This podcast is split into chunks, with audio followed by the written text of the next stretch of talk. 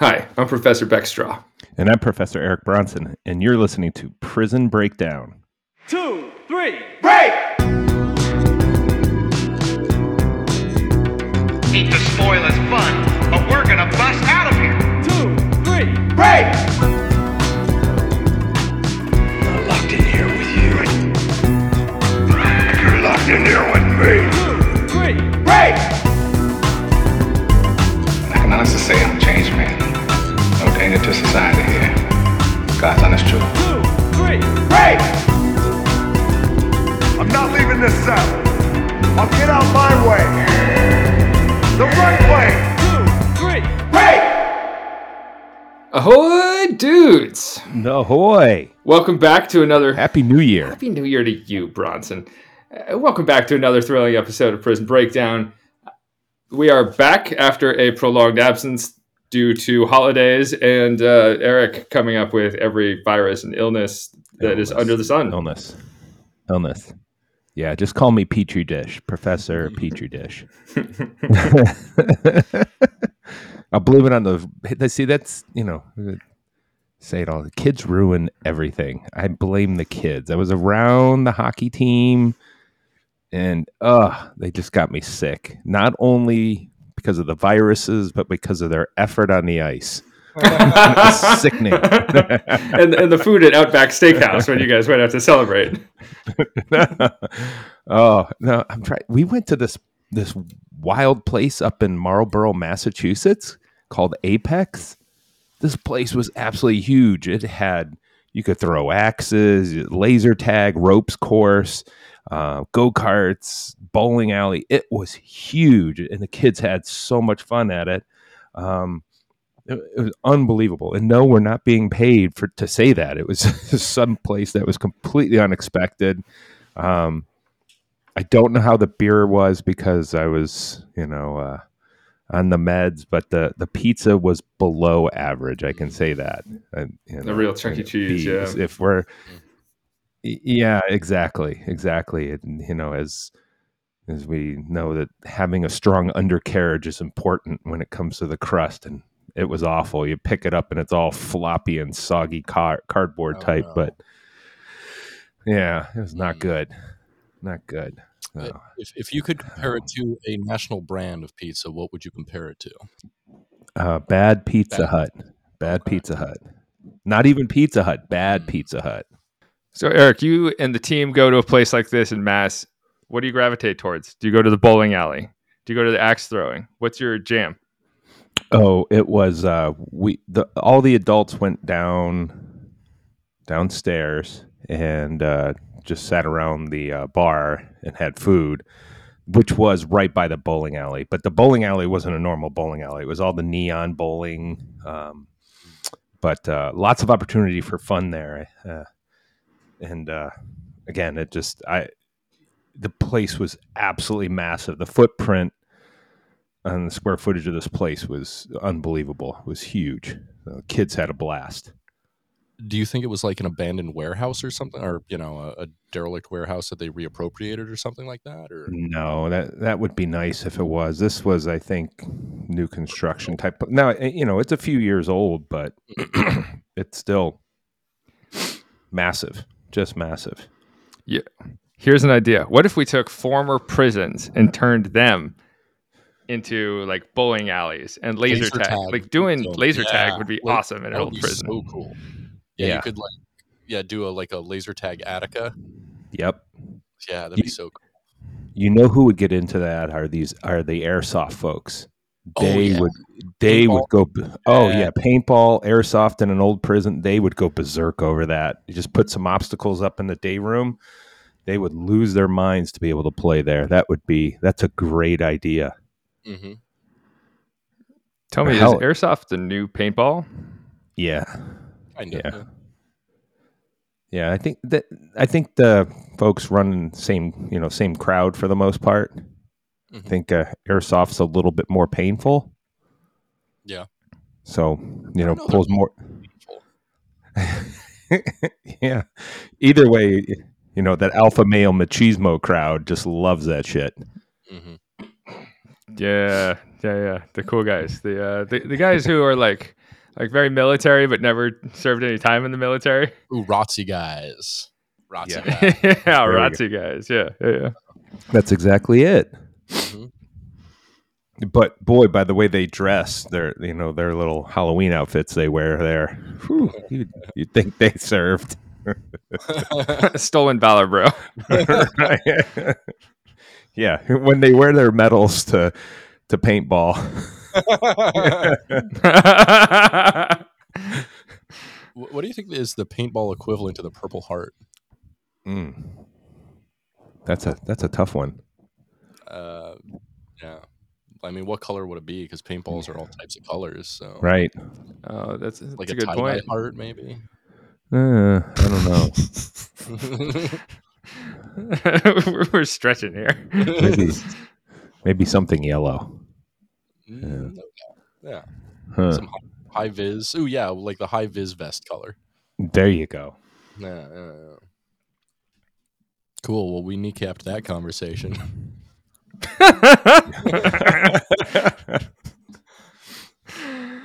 All right. So, Eric, you got any cool prison news this week? Is it time for the razor wire? Are we going down to the razor wire?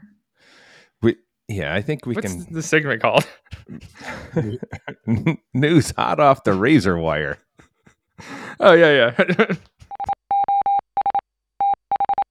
Fresh news, hot off the razor wire. All right. So during our last get-together, we talked about the bill that bipartisan bill that was going to look at the Federal Bureau of Prisons and their medical availability for inmates. Not much has happened since then, but something this is hot off the razor wire. Oscar Pistorius, the disgraced South African sprinter who was known as the Blade Runner, was just released from prison earlier today.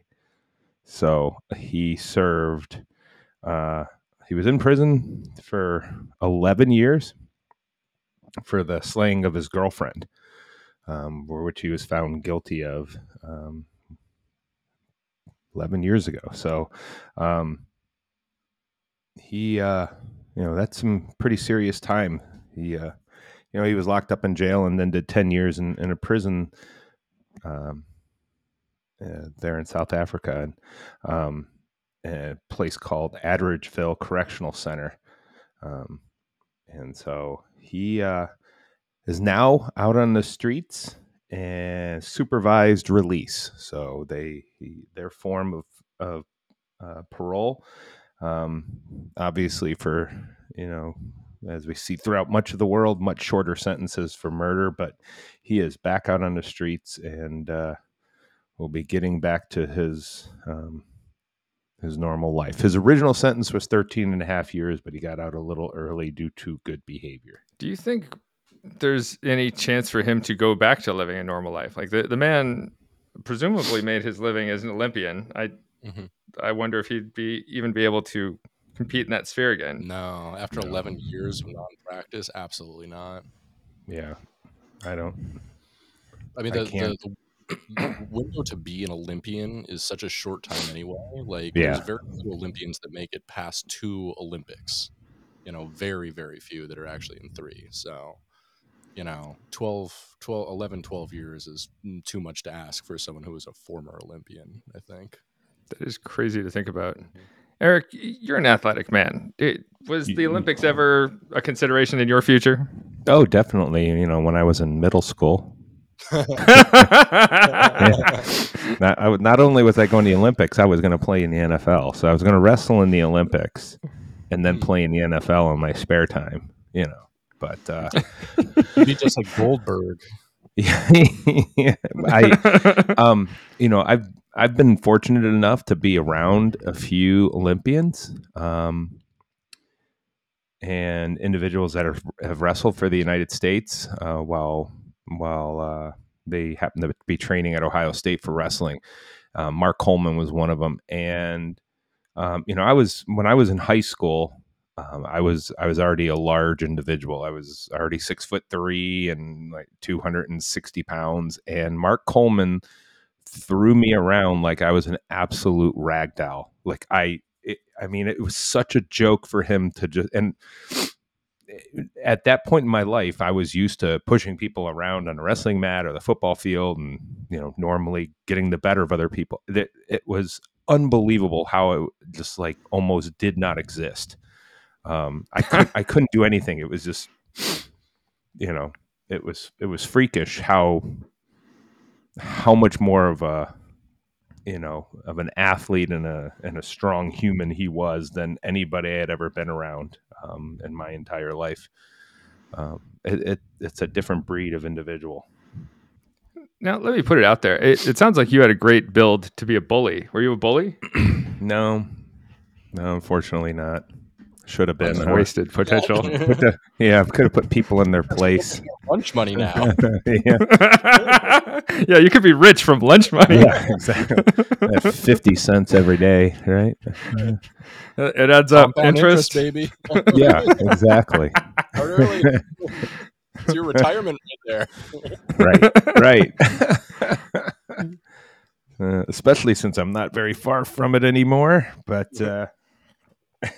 Don't you dare think about it. No, I'm not that close yet. No. But plus, you know, we got too good of a gig here at Roger Williams University. This is the golden ticket of all jobs. I love it. Yeah, right? I love it. They're going to have to put me in the ground at work. Yeah, exactly. That's why I want to be buried right on campus. Bury me in my office. Yeah, I want to be out there next to the Roger Williams statue. Me and Raj hanging out. Yeah, exactly. In eternity. Right. Anyway, so that's the news hot off the razor wire. Is Oscar the Blade Runner is now free, and returned to society while under supervision, some form of supervision. Again, on parole there, so he back into society. I don't know what he's going to do. There's absolutely nothing in this article that says what he's going to be doing. So be interesting. Who knows? Maybe he might end up trying to get into coaching for sprinters or you know, motivational speaker. I don't know if it's for runners or for, you know, people who want to aspiring murderers. Exactly. So I don't know that he was that good of a murderer though. If you were a good murderer, no, like I'm saying that, and like the being good at it, like right. He would have gotten away with it. Right. Correct. Yeah. No, I don't think there was a whole lot of planning. I think this was a pretty typical murder, which, you know, I think is odd to say, right? A normal murder. Sure. Yeah. Right. I think it was pretty typical. He just got angry and exploded. You know, crime of passion. Yes. Yeah. Rage killing. So yeah, it's we say this and joke around about this, but our hearts do go out to the victim's family. And victim herself. It always astounds me to look at other country sentencing structures and how inflated our sentences are compared to everywhere else. Yeah, especially for murder. You look at even the death penalty is relatively rare amongst other developed countries. Right.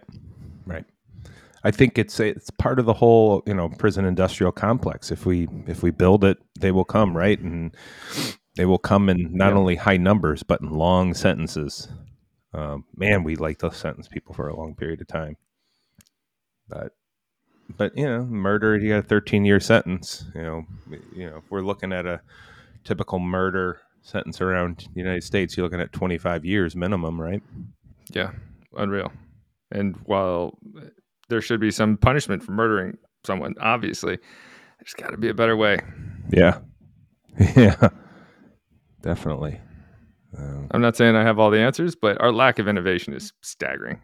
No, we don't like new things, right? No, we hate new things. Yeah. We like status quo. Yeah. No, and we like being punitive as well. Now, Eric, you have any other news on that razor wire? No, that's the hottest ticket off the razor wire today. I think is the release of Blade Runner. That's such a cool nickname too. Like, wait, did he murder his girlfriend with a knife or a blade? Oh, no. Because no.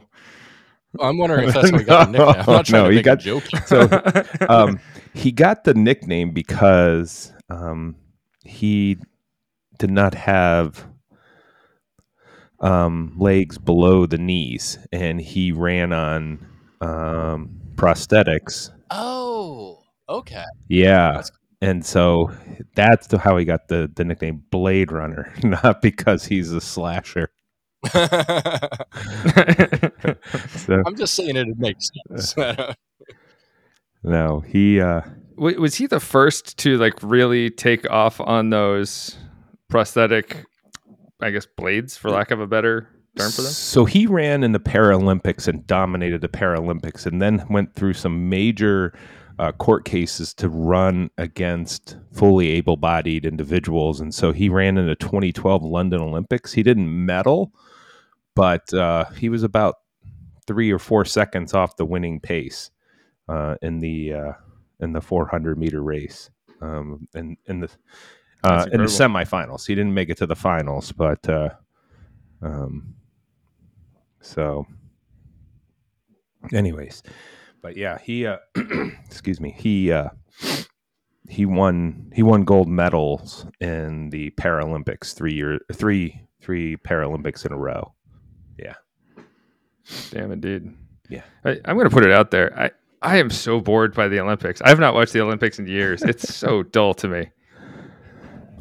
I get that it's incredible athleticism, but it's not that interesting to watch like a marathon. Like, you ever try to watch the marathon on the Olympics? It's unwatchable. Well, you don't like watching people just run continuously for 2.5 to 3 hours. No. So are there any events in the Olympics that draw you in? Gymnastics is something that's like a really crazy physical feat. Every now and then something will, like, I watched that first episode of that Bulls documentary, the, what was it called?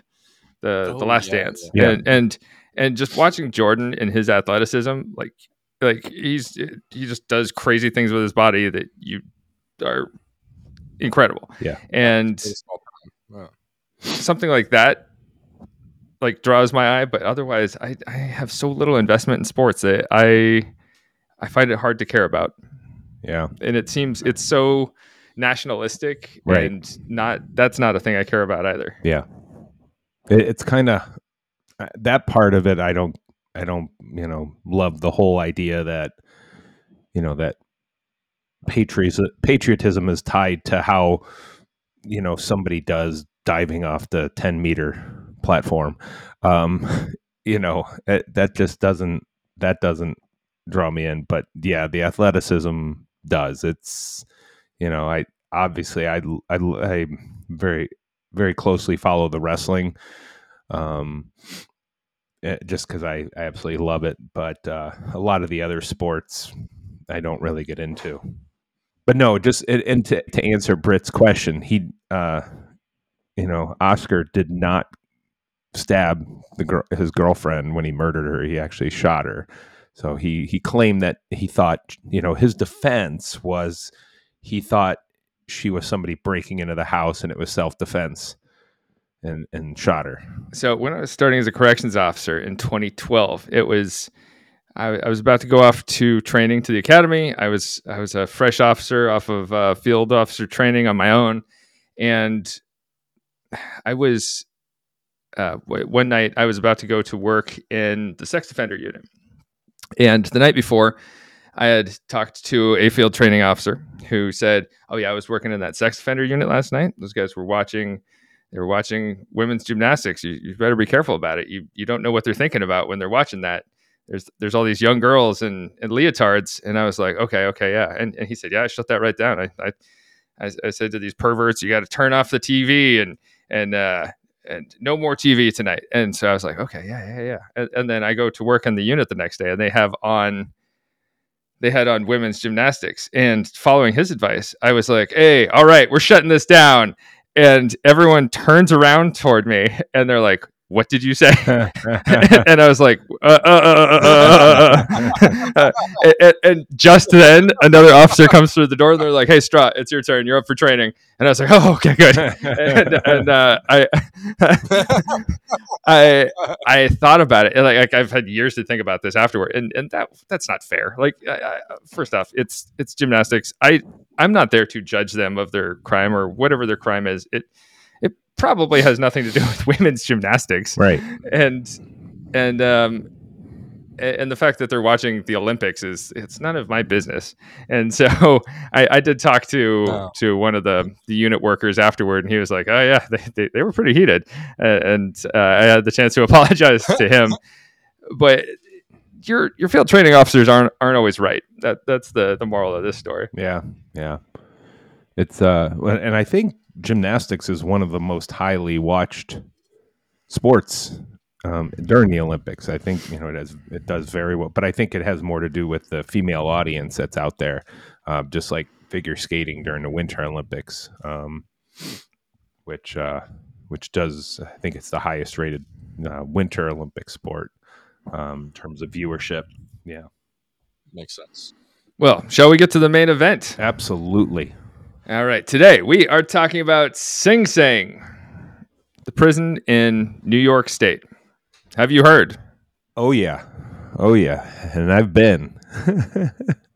I'm so jealous. Yeah, it's got a long family history of over there in Ossining, New York, and so I'm tad bit familiar with Sing Sing, and I was lucky enough to be able to visit there a while ago. I know it's been a while, but yeah, I've been fortunate enough to visit there, and it's definitely one of the most unique correctional facilities I've ever been to. How so? Well, first off, you got a train track that runs through the middle of the institution. It's so cool. Yeah.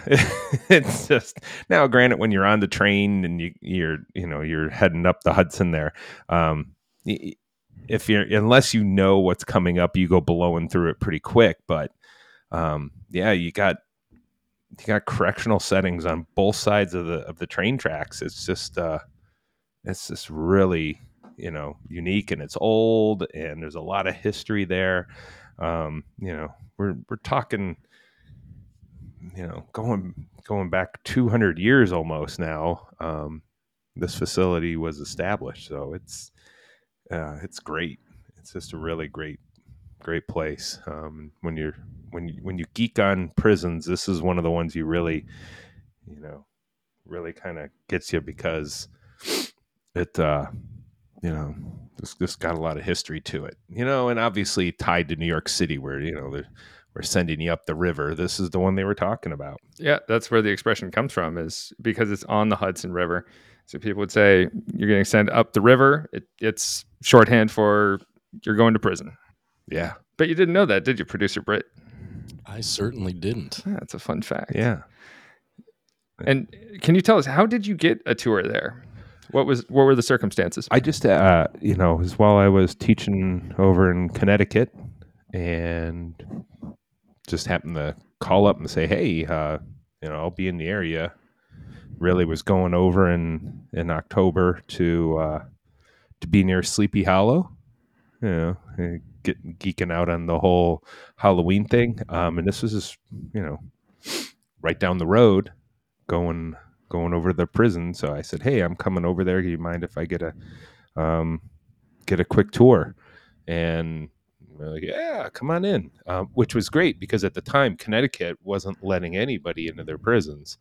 So I, this wasn't long after I finished a PhD, and you know, I was trying to get into as many prisons as I could, just so I could see, and just so that I could talk firsthand about being able to, you know, say, hey, here's an old Auburn style prison, and be able to talk about here, you know, here's one that still exists and is in operation. So yeah, they were more than willing to say, yeah, come on in. So early 2000s. So yeah, you were still running around elementary school then, right? I was but a lad. Yeah. So our story for Sing Sing starts in 1825 when the state of New York bought the land for $20,100. It has been termed over time American Bastille, also called the House of Fear, and our favorite, it's known as the Big House. The Big House. Absolutely. It's a name that's caught on for other prisons, just as shorthand for prison. So in May of 1825, they had 100 incarcerated men relocated from Auburn Prison to the supposed location of Sing Sing. At this time, Auburn Prison was still an operating facility. These men were relocated to the site of Sing Sing without a place to receive them or a wall to enclose them. And incarcerated men were made to build their own prison. It's like a little like digging your own grave. Yeah. Yeah. Well, that's what still goes on in the South. They still use inmate labor to build prison facilities. They're going to add on to a facility down there. They're like, hey, let's use the folks we have locked up. So they're learning from the good old days. Yeah. So for the initial cell block that they built, incarcerated men were forced to dig and gather rock from local quarries. It is built largely from what they call Sing Sing marble, which is another name for limestone. And the cells were about 7 feet deep, 3 feet, 3 inches wide, and 6 feet, 7 inches high. So consider packing a guy like Bronson into there. It might feel a little like a coffin. Yeah. And that's a tight coffin, too. A tight squeeze. Especially if you, if you have any, claustrophobia, that's tight. Ugh. Yeah. Right. So they had this for about 3 years, and then in 1828, inmates got moved into new cells. And do you know where the name Sing Sing comes from? It comes from, isn't that shortened it up from Ossining? And Ossining is where it's located. That's one thought. The other thought is that there's an Indian tribe, a Native American or indigenous tribe named Sint Sinks. Okay. I hope I'm pronouncing that correctly. And it means stone upon stone. That makes sense. That is stone upon stone there. Whew. But it quickly developed this reputation for dread and terror. There was a lot of water torture. There was waterboarding. There were some drowning inmates. And water torture was used as this form of punishment to get confessions from inmates. To me, that just, hearing about that and thinking about that just starts to take my breath away. You just, and they start talking about waterboarding and awful things like that. That's just, no pun intended. It just sounds awful. It is a super gnarly history. Yeah. So let's talk some notable inmates. All right. Eric, do you know of any notable inmates at this place? Oh boy. I'm trying to think of some of the really good ones that, when we're talking about the history, and when you talk about New York City and the criminals that would go from New York City, sending them up the river. I'm trying to think of who would be a well-known one. I know there was a Capone there, but it's not the famous Al Capone that everybody was looking at. Louis Capone, right? No relation to Al Capone. But he was convicted of murder, I believe. But yeah, I think they were leaders of Murder Inc. I believe the infamous gang there in New York City, back in the 40s. I don't, but I'm not 100% certain. But I'm pretty certain he was there. You know, Louis Capone was there because everybody was like, "Oh, there was a Capone in Sing Sing," but they're thinking of the wrong one. Al Capone obviously was never there. Yeah. So Louis Capone was a notable one as a gang leader. We also had a famous bank robber named Willie Sutton. You ever hear of Willie Sutton? No. So he's famous as a notorious bank robber. And in December of 1932, he actually escaped Sing Sing with other inmates. They obtained some hacksaw blades. Nice. Nice. Cell bars. He's also a skilled lockpicker. Oh. He was able to get through some prison doors, but one of the doors was unpickable. So interestingly, it's still a mystery to us. We don't know for sure how he was able to escape. It's thought there's some conspiracy out there that maybe he had help from an officer, but there's nothing to substantiate this. Somebody left the door unlocked for him. Right? Yeah. That or somebody's not doing their job. Somebody helped him out. So Willie Sutton, he makes it out for about a year. And then 1934, he gets captured in Philadelphia again. So he did not stay on the run. Not for very long. But another interesting one was Albert Fish. Are you familiar with that name? Yeah. Bad dudes. Wasn't he a child rapist and serial killer? One of the fames. Yeah. He was born Hamilton Fish. Hamilton! Which is also a bad name, but Albert Fish... is what he went by. He took the name of his dead brother. Ooh. Didn't he? Wasn't he he worked as a prostitute. Yeah, wasn't he also a cannibal? Oh, I'm getting to that. Okay. Oh, he worked as a prostitute, raped a number of young men, but he was a cannibal. He would prey on children, and he would also target physically disabled persons and African Americans. Mm. So he targeted people he thought were vulnerable at the time. He said he was addicted to sexual mutilation. And he was actually declared fit to stand trial, even though many people protested against this and thought he was not. And he was given the death penalty at Sing Sing in 1936. He is one of our more prolific serial killers. He admitted to killing over 100 children. Whoa. But he was only convicted for killing one, and a child named Grace Budd. And that's the reason he was executed. His final words were written in letters. And his lawyer actually refused to read them because they were so gruesome. And so his lawyer is the only one who really knows all the details. You got to wonder how Hollywood has not grasped on to this guy and his story. You know, they're always looking for true crime cases or murderers. How have they not grabbed on to... What'd you say his real name was? Hamilton? Hamilton Fish. Hamilton Fish. And he went by Albert. How did they not grasp onto this guy and his horrible things that he's done? People would go nuts over this. Oh, for sure. He's got a really bizarre story, and his lawyer even refused to say anything about that final letter. The attorney said, "It's the most filthy thing I've ever read. I'm not going to release it to the public."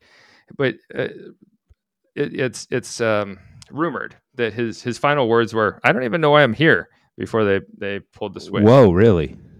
So, yeah, just a non-remorseful... Living in denial, huh? Yeah, living in denial. Did he say it was all fake news about him? Fake news? Yeah, he was a real, trying to turn the tables on January 6th, ahead of its time. He was like a Nostradamus. Yeah. Antifa ate that kid. Jeez. Wasn't me. So they also called it the Death House for a while. The first executions in New York from electric chair were conducted at Auburn Prison. And from 1891 to 1963, Sing Sing was called the Death House. And they performed 614 executions. Ooh-wee. Through electrocution, eight being women. 614. My goodness. That's a lot. Right? That's over 70 years or so. Yeah, it's a lot. Do we know how many how many different electric chairs they ended up using. Because like when I was in Kentucky and when I went to the death chamber there, they had just recently cleaned it up. And what I mean by cleaning it up is you have to, where the electrodes are, where they strap you in, where your wrist and your ankles, that gets all charred. And so they had just taken the time to refinish the wood, scrape off all the burnt marks. And so I'm sure, you just got to wonder how many different electric chairs they went through, because that was quite the time to, quite the extensive amount of time and number of people to be executing for them to have one chair. I wonder if we can find somebody to come join us on the podcast one time who has a, specific history of capital punishment in New York and how many different chairs they employed there.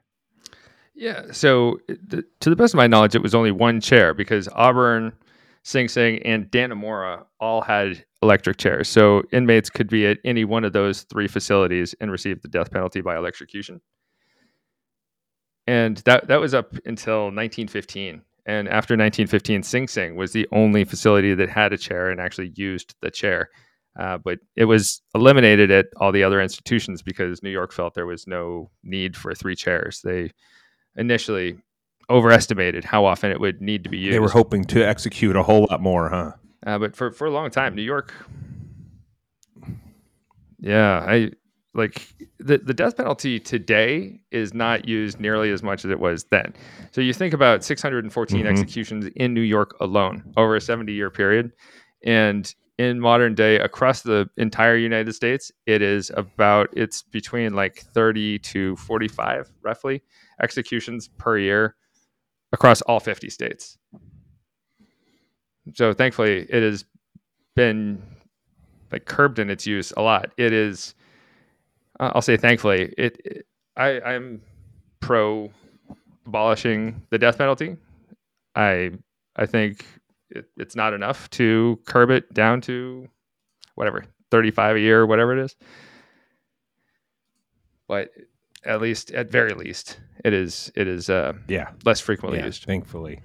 So inmates could gather to hear the condemned's last words, and they could be there for the execution proceedings and even for the autopsy after the execution. And interestingly, in the 1920s and 1930s, Sing Sing carried out more executions than any other U.S. prison, which probably isn't that surprising hearing about it being the death house for years. And executions typically carried out on Thursday. They called it Black Thursdays. Did they give a reason why Thursdays was the day? I mean, is just making it so it was a slow news day on Fridays, and they'll make the headlines, or what? I think it's like a cute branding thing, like Black Friday, that type of thing. But Black Friday was already out there, so they had to go I don't know, Black Thursday. I mean, they already have Thirsty Thursday, so. Oh, and it's Taco Tuesday, so it can't be Tuesday. Right. Is Thursday really the best day to kill people? No, because and here's the thing: do you want to? You don't want to kill someone on a weekend. Yeah, well, one of the articles that I was it was actually my first publication was on the newsworthiness of executions, and man, it when you were executed really was a big predictor whether or not you were going to get in the newspapers. Because if it was something on the weekends, your story was not going to make it. So we have to wonder, does the state of New York do that because they know it's going to make headlines in New York City on a Friday? Because hey, this is a deterrent, right? If everybody knows about it, it's a deterrent.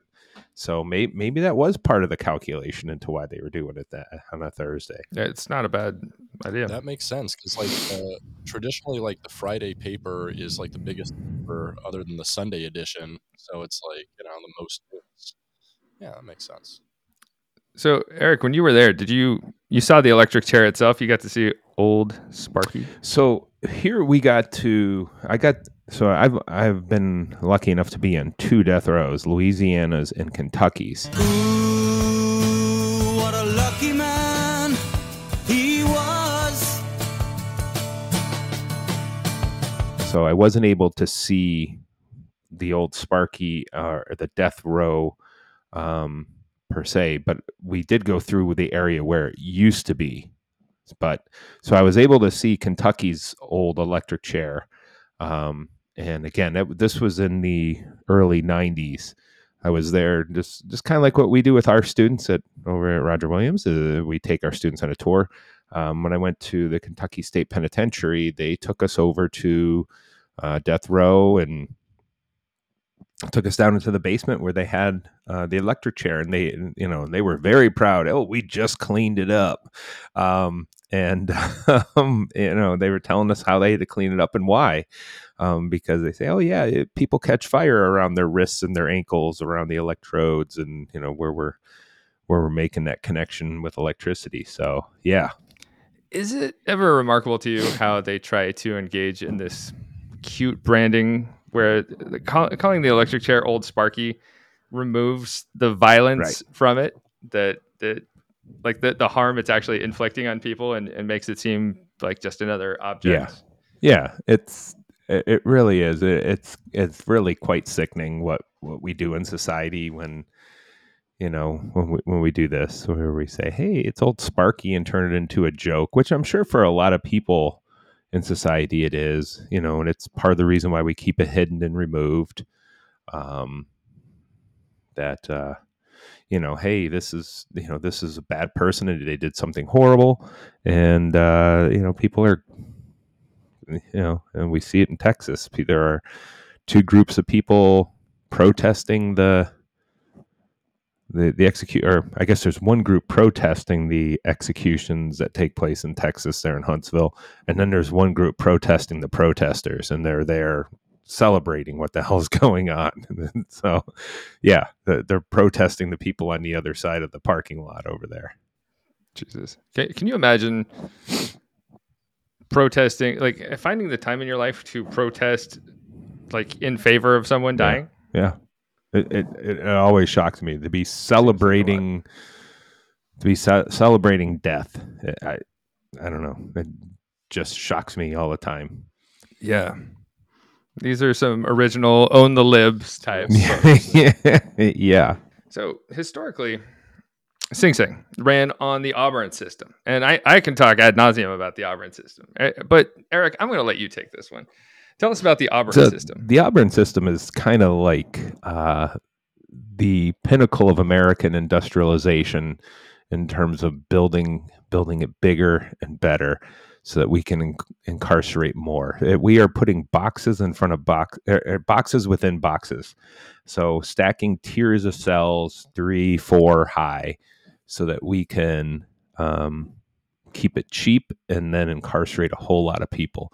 And that's exactly what we did. So whenever folks see Shawshank Redemption and some of those opening scenes, and we see those cells stacked on top of one another, this is that's a scene from the old Ohio State Reformatory. Ohio. And that is an Auburn-style institution where the cells are stacked on top of one another, obviously. This isn't how we build them anymore. It's extremely dangerous for those people walking on the catwalks along the cells. We don't use bars anymore to have it as a doorway. We have actual doors, steel doors that are being used. This was a very efficient way to build institutions. That again was all part of the industrial explosion that was taking place in the late 1800s, early 1900s in the United States. And, this build them bigger and better, and we can just incarcerate more and more people. Certainly. And in the Auburn system, it was this separate and silence inmates. So inmates were not allowed to speak to each other. They were forced to engage in labor as essentially penal slaves.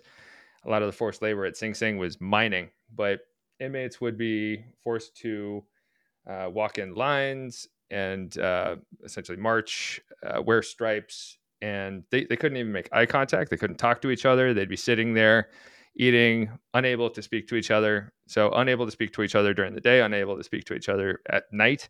And it was all about industry, obedience, and silence. So it's total silence all the time between inmates, no communication, and individual cells walking in lockstep.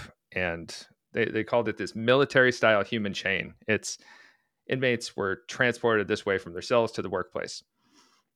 And this changed in the early 20th century. We saw some changes in rules, changes in the management, and it strayed away from the Auburn system. They got rid of the lockstep. They allowed talking, and they allowed inmates to engage in some recreational activities. So inmates could go outside and use the yard to play baseball or do other activities outside. And the whole purpose of this Auburn system initially was to improve the morals of inmates. And there's no conclusive proof that it did that. And you're not helping somebody rehabilitate if they can't speak. Yeah, we're social beings. We need to be able to communicate with one another. And if you're forcing individuals to be silent, it's not helping them in any way. If we look at the Eastern State Penitentiary and the Pennsylvania system, which was obviously a complete failure because of the high rates of suicide and problems with mental health. One of the major problems there was the absence of any interaction. Well, when we move over to the Auburn system, they're able to physically see one another, which I'm sure helped a little bit. But I think once they saw that individuals were able to communicate with one another, that not all hell was going to break loose, and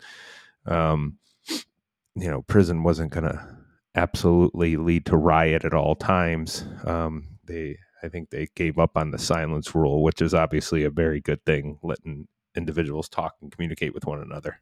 Yeah. And for those unfamiliar, we may have talked about it on a previous episode, but the Pennsylvania system was essentially solitary confinement. It was a competing system with the Auburn system that was primarily used in Pennsylvania and really took off at Eastern State Penitentiary and Western State Penitentiary. And I believe it was also the Walnut Street Jail. And inmates were kept in separate cells that had a little side yard. They were not supposed to communicate with one another. They had a little workbench, a bed, and otherwise they just stayed in their cell the entire time. And they could not speak to anyone except for clergy. They were identified by number. If they were leaving their cell with a corrections officer, they had a bag put over their head, and they wore these felt-soled shoes so that they would not make any noise. They wouldn't attract any attention on the tier. And so the Auburn system that we talked about that was relevant at Sing Sing was in contrast to the Pennsylvania system. And they actually tried to do the Pennsylvania system at Auburn for a while. They had a unit, a wing that used the Pennsylvania system, and they found that too many inmates became sick, suicidal. It made them ill, and they started to exhibit more signs of what we would recognize today as mental illness. And they decided to stick with just the Auburn system instead. Yeah, and this is the model. The Auburn model is what took off across the United States, and became the trend of how to not only build prisons, but also how to manage them. So after giving up on the silence, we still had them walking in lockstep for a little while, but we eventually gave up on that as well. Closest thing we have to that in modern days is controlled movement, which I don't... Did any of the prisons you worked at have controlled movements? Or was it much more open? We had a lot of controlled movement.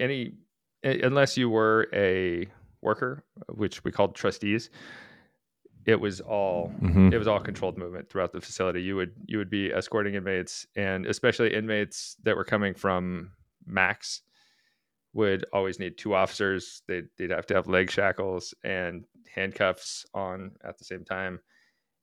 So we did do a lot of controlled movement. The prison I was at in Kentucky, Green River Correctional Complex. It was kind of like, I wouldn't say a free for all, but yeah, there was, unless it was count time, where people were locked down for count, inmates were moving in any direction they pretty much wanted. They'd go to their job, they go to school, they could walk any direction on the sidewalks. Whereas, some of the higher security level prisons I've been to, everything is marked on the ground.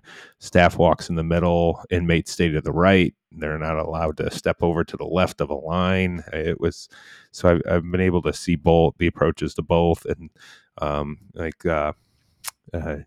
United States Penitentiary down in Beaumont, very, very controlled. So inmates are only allowed out moving around on the sidewalks for a given time period, and then they lock them back up.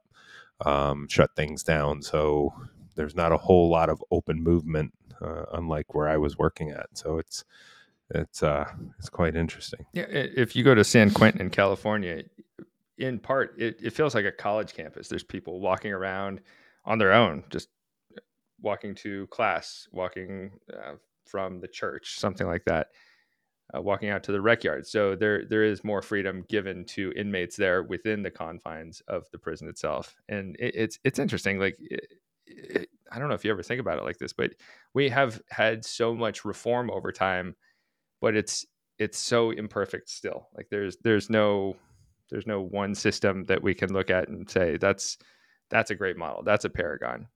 Norfolk in Massachusetts has a cool model where inmates have some limited form of self-governance. The doors don't lock, and they'll have stuff like an inmate band where they actually get some form of autonomy, but a lot of prisons don't have that. If you look to other countries that have much lower recidivism rates, it's thought maybe giving inmates more autonomy within the prisons is actually a helpful tool, because we're preparing them to better be on their own once they get out, to better have the tools that they need to succeed, because a lot of these people don't have the tools. No, prepping them for return to society by having them, act like they're back in society, rather than having everything be a controlled, every decision that they make is controlled. Yeah, that's not helpful. Right. Like if I'm going to bed at this time and eating 3 meals a day at these set times, and other people are doing all that for me, that doesn't help me. It doesn't teach me how to be an adult. It doesn't teach me how to get by on my own. And it's a very flawed system. Yeah, it definitely is. I agree. So let's talk about Sing Sing today. It is a maximum security prison, holds about 1,700 inmates. Currently, they are known for their rehabilitative programs. There's a whole slew of rehabilitative programs. I'm going to go through them quickly.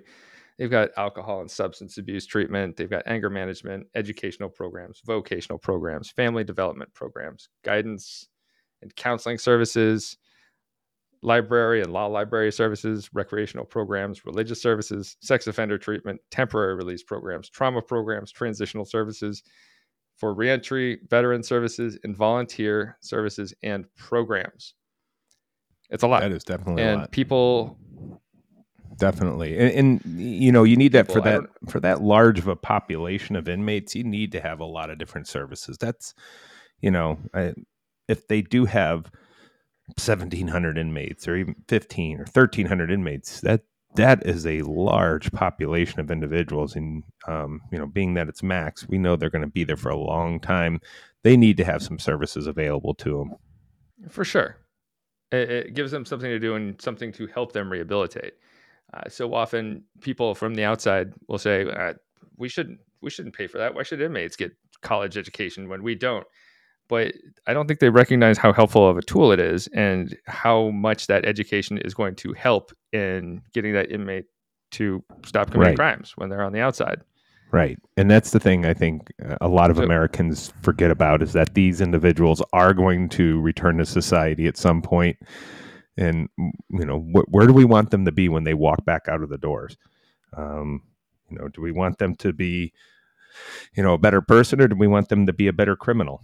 Yeah. And often I think there's still a rough sentiment in society of not wanting to see former inmates succeed, wanting to see them as the criminal, wanting to see them as this other.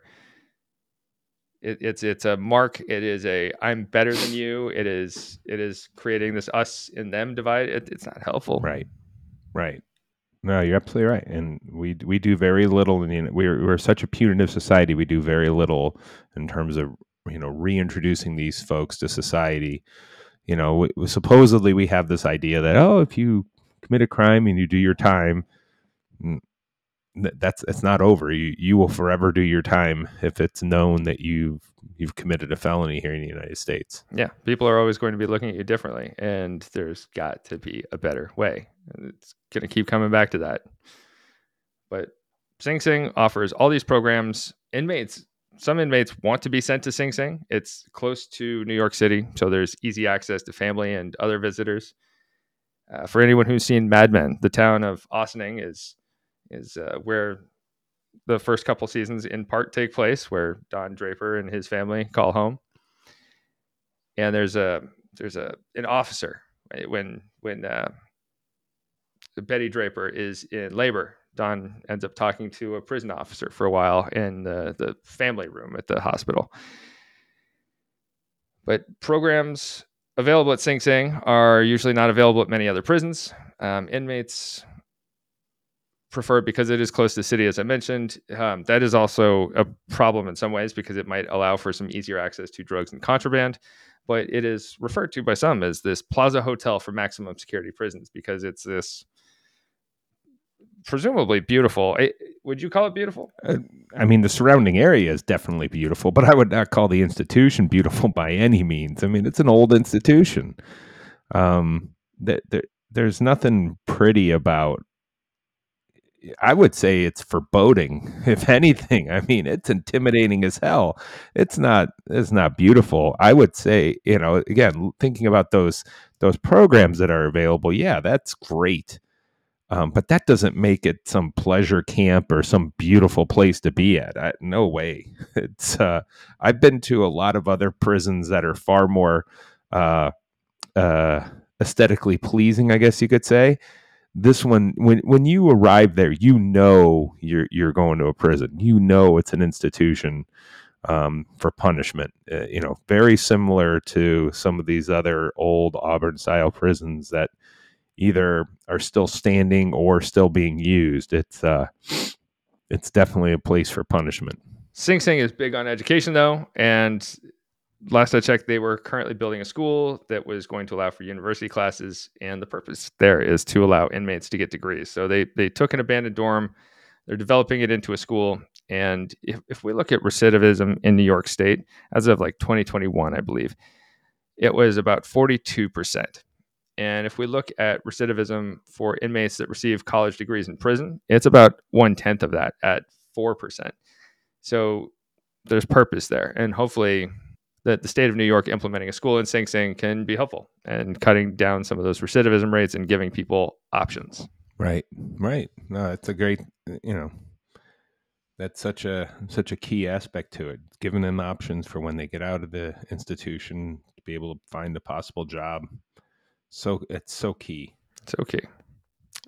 Eric, are you ready to talk about some fun facts about Sing Sing? Absolutely.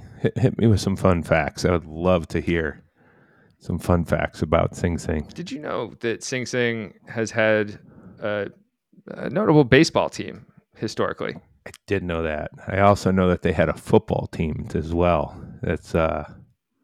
Those are quite fun. Yeah, it's and the only reason I know that is just is because I teach that sports and crime class, and we talk about sports inside institutions and get to have students talk about that a whole lot. Yeah, oh, that's pretty cool.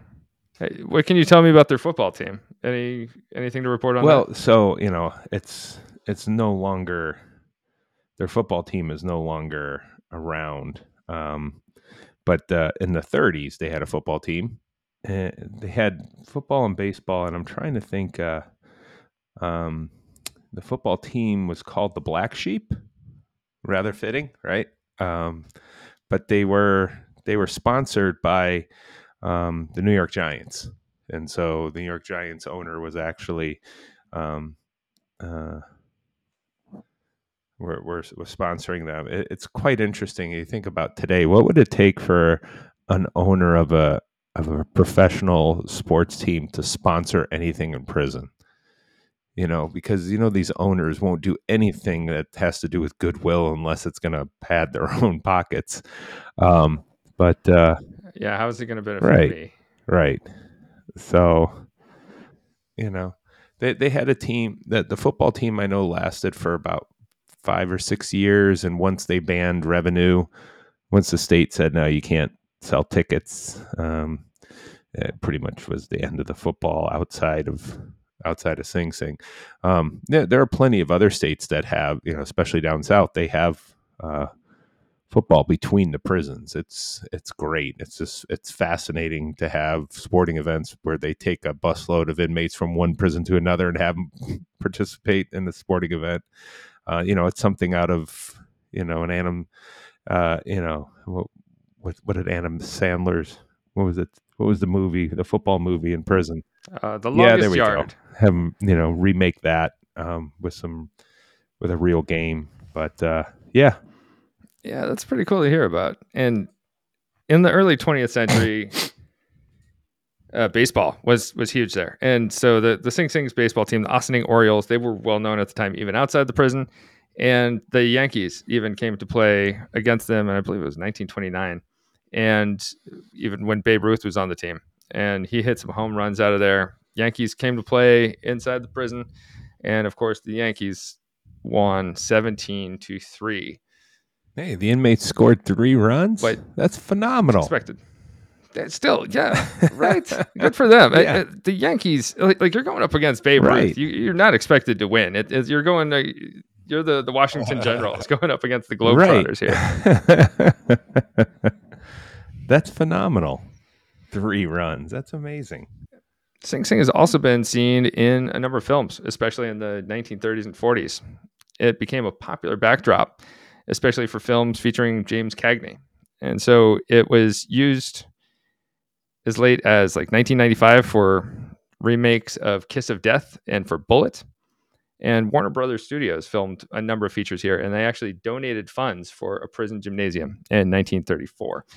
That, you know, of course, that they're going to, you know, if they can make some money, they're gonna use it.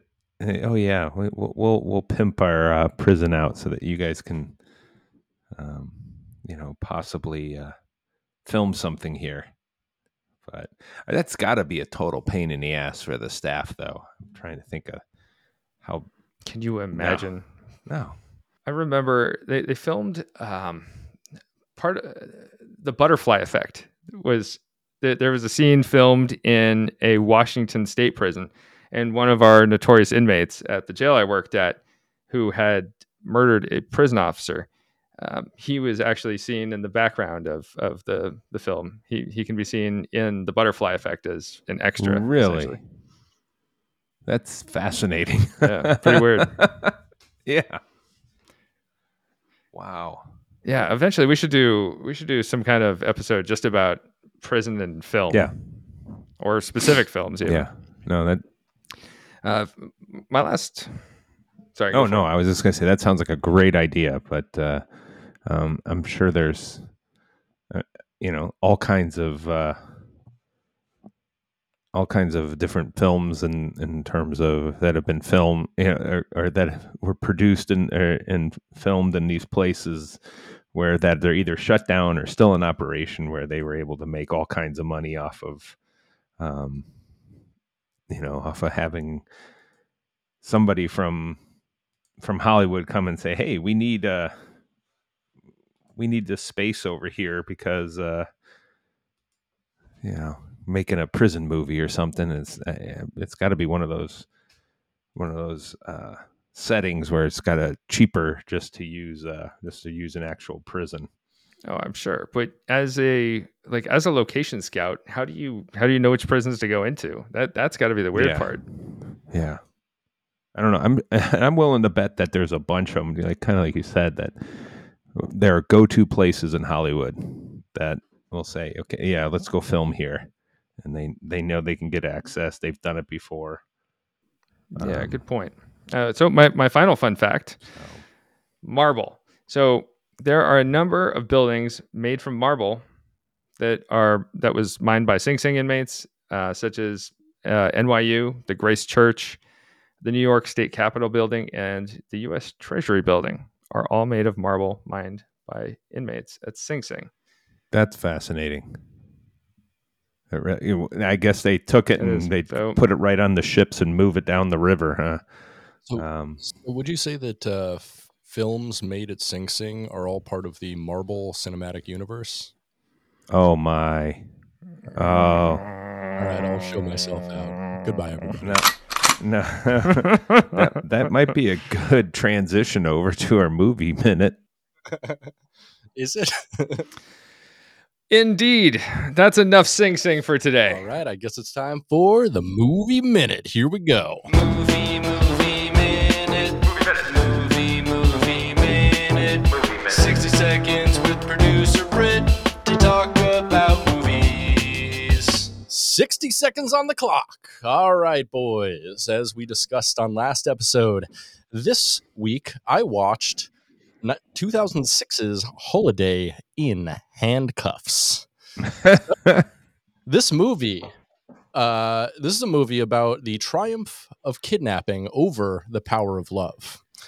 Fired waitress and down on her luck daughter, Melissa Joan Hart, is dumped right before the holiday season. In an effort to get a boyfriend to come join her family holiday, she kidnaps Mario Lopez, a successful real estate vice president, with an antique gun. At family holiday, Lopez decides to pretend to be the ultimate boyfriend in order to make Joan Hart's arrest even more bittersweet. The plan goes through, and Joan Hart is arrested, and Lopez is reunited with his rich, prissy fiancée. But he has a change of heart, otherwise known as Stockholm Syndrome, and ends up falling for Joan Hart's character. Like, what did I just watch? The best performance in the film by far is the kinky Irish shopkeeper who tells Mario Lopez to back his ass up real slow. The dad obviously played George Bush in multiple franchises, including That's My Bush and the Crocodile Hunter movie. This movie was painful and felt like a holiday in handcuffs of my very own.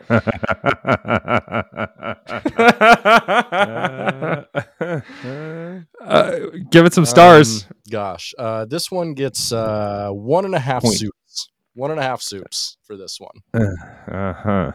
Yeah, I also did watch two more Christmas movies around the same time, 1984's Gremlins, which is an absolute delight, and 2023's The Holdovers by Alexander Payne, which is also an absolute delight in spite of the accusations against Alexander Payne. Now, I want to provide a counterpoint for Holiday in Handcuffs because, you see, I watched it as well.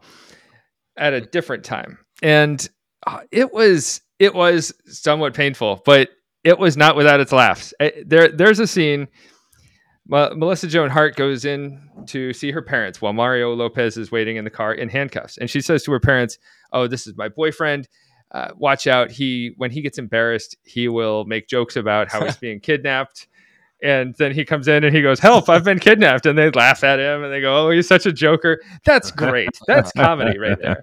Perfect setup, right? Yeah.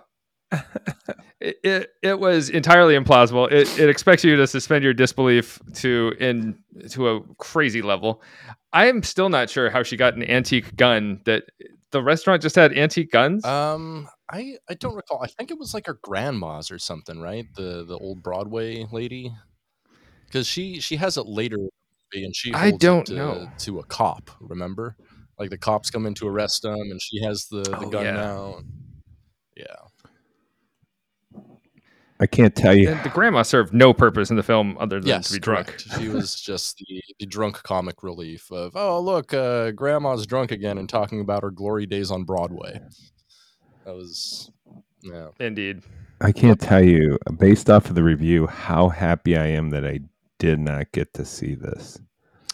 Yeah, you get the easy part of the podcast. Like you just get news and comment on prison. And I have to watch 2 hours of that. It was like 85 minutes, but it felt like twice as long. I found it brisk and a Christmas delight. Great. Mm-hmm. That you're far more forgiving, I can tell. Yes. Or just has worse taste. So that's fine too. Tomato. So, producer Britt, what's the movie for next? Oh, that's a good question. Do y'all have any ideas of what I should watch? Any carceral or law-related films? You know, I had a student. In my corrections class, I have students review prison movies and talk about specifically the realities of it. I did have a student in the past who. They have to select 3 movies to review. He did the Caged Heat series. I was just going to, recommend Caged Heat. Let's see if I have this. Yeah, I've got Caged Heat. It's a whole series? Caged Heat 1, 2, and 3,000. Yeah. Uh-huh. Exactly. And those are the 3 that he... So I think Caged Heat? Yeah, I could do Caged Heat. I got Caged Heat. That could be a good series for you, too.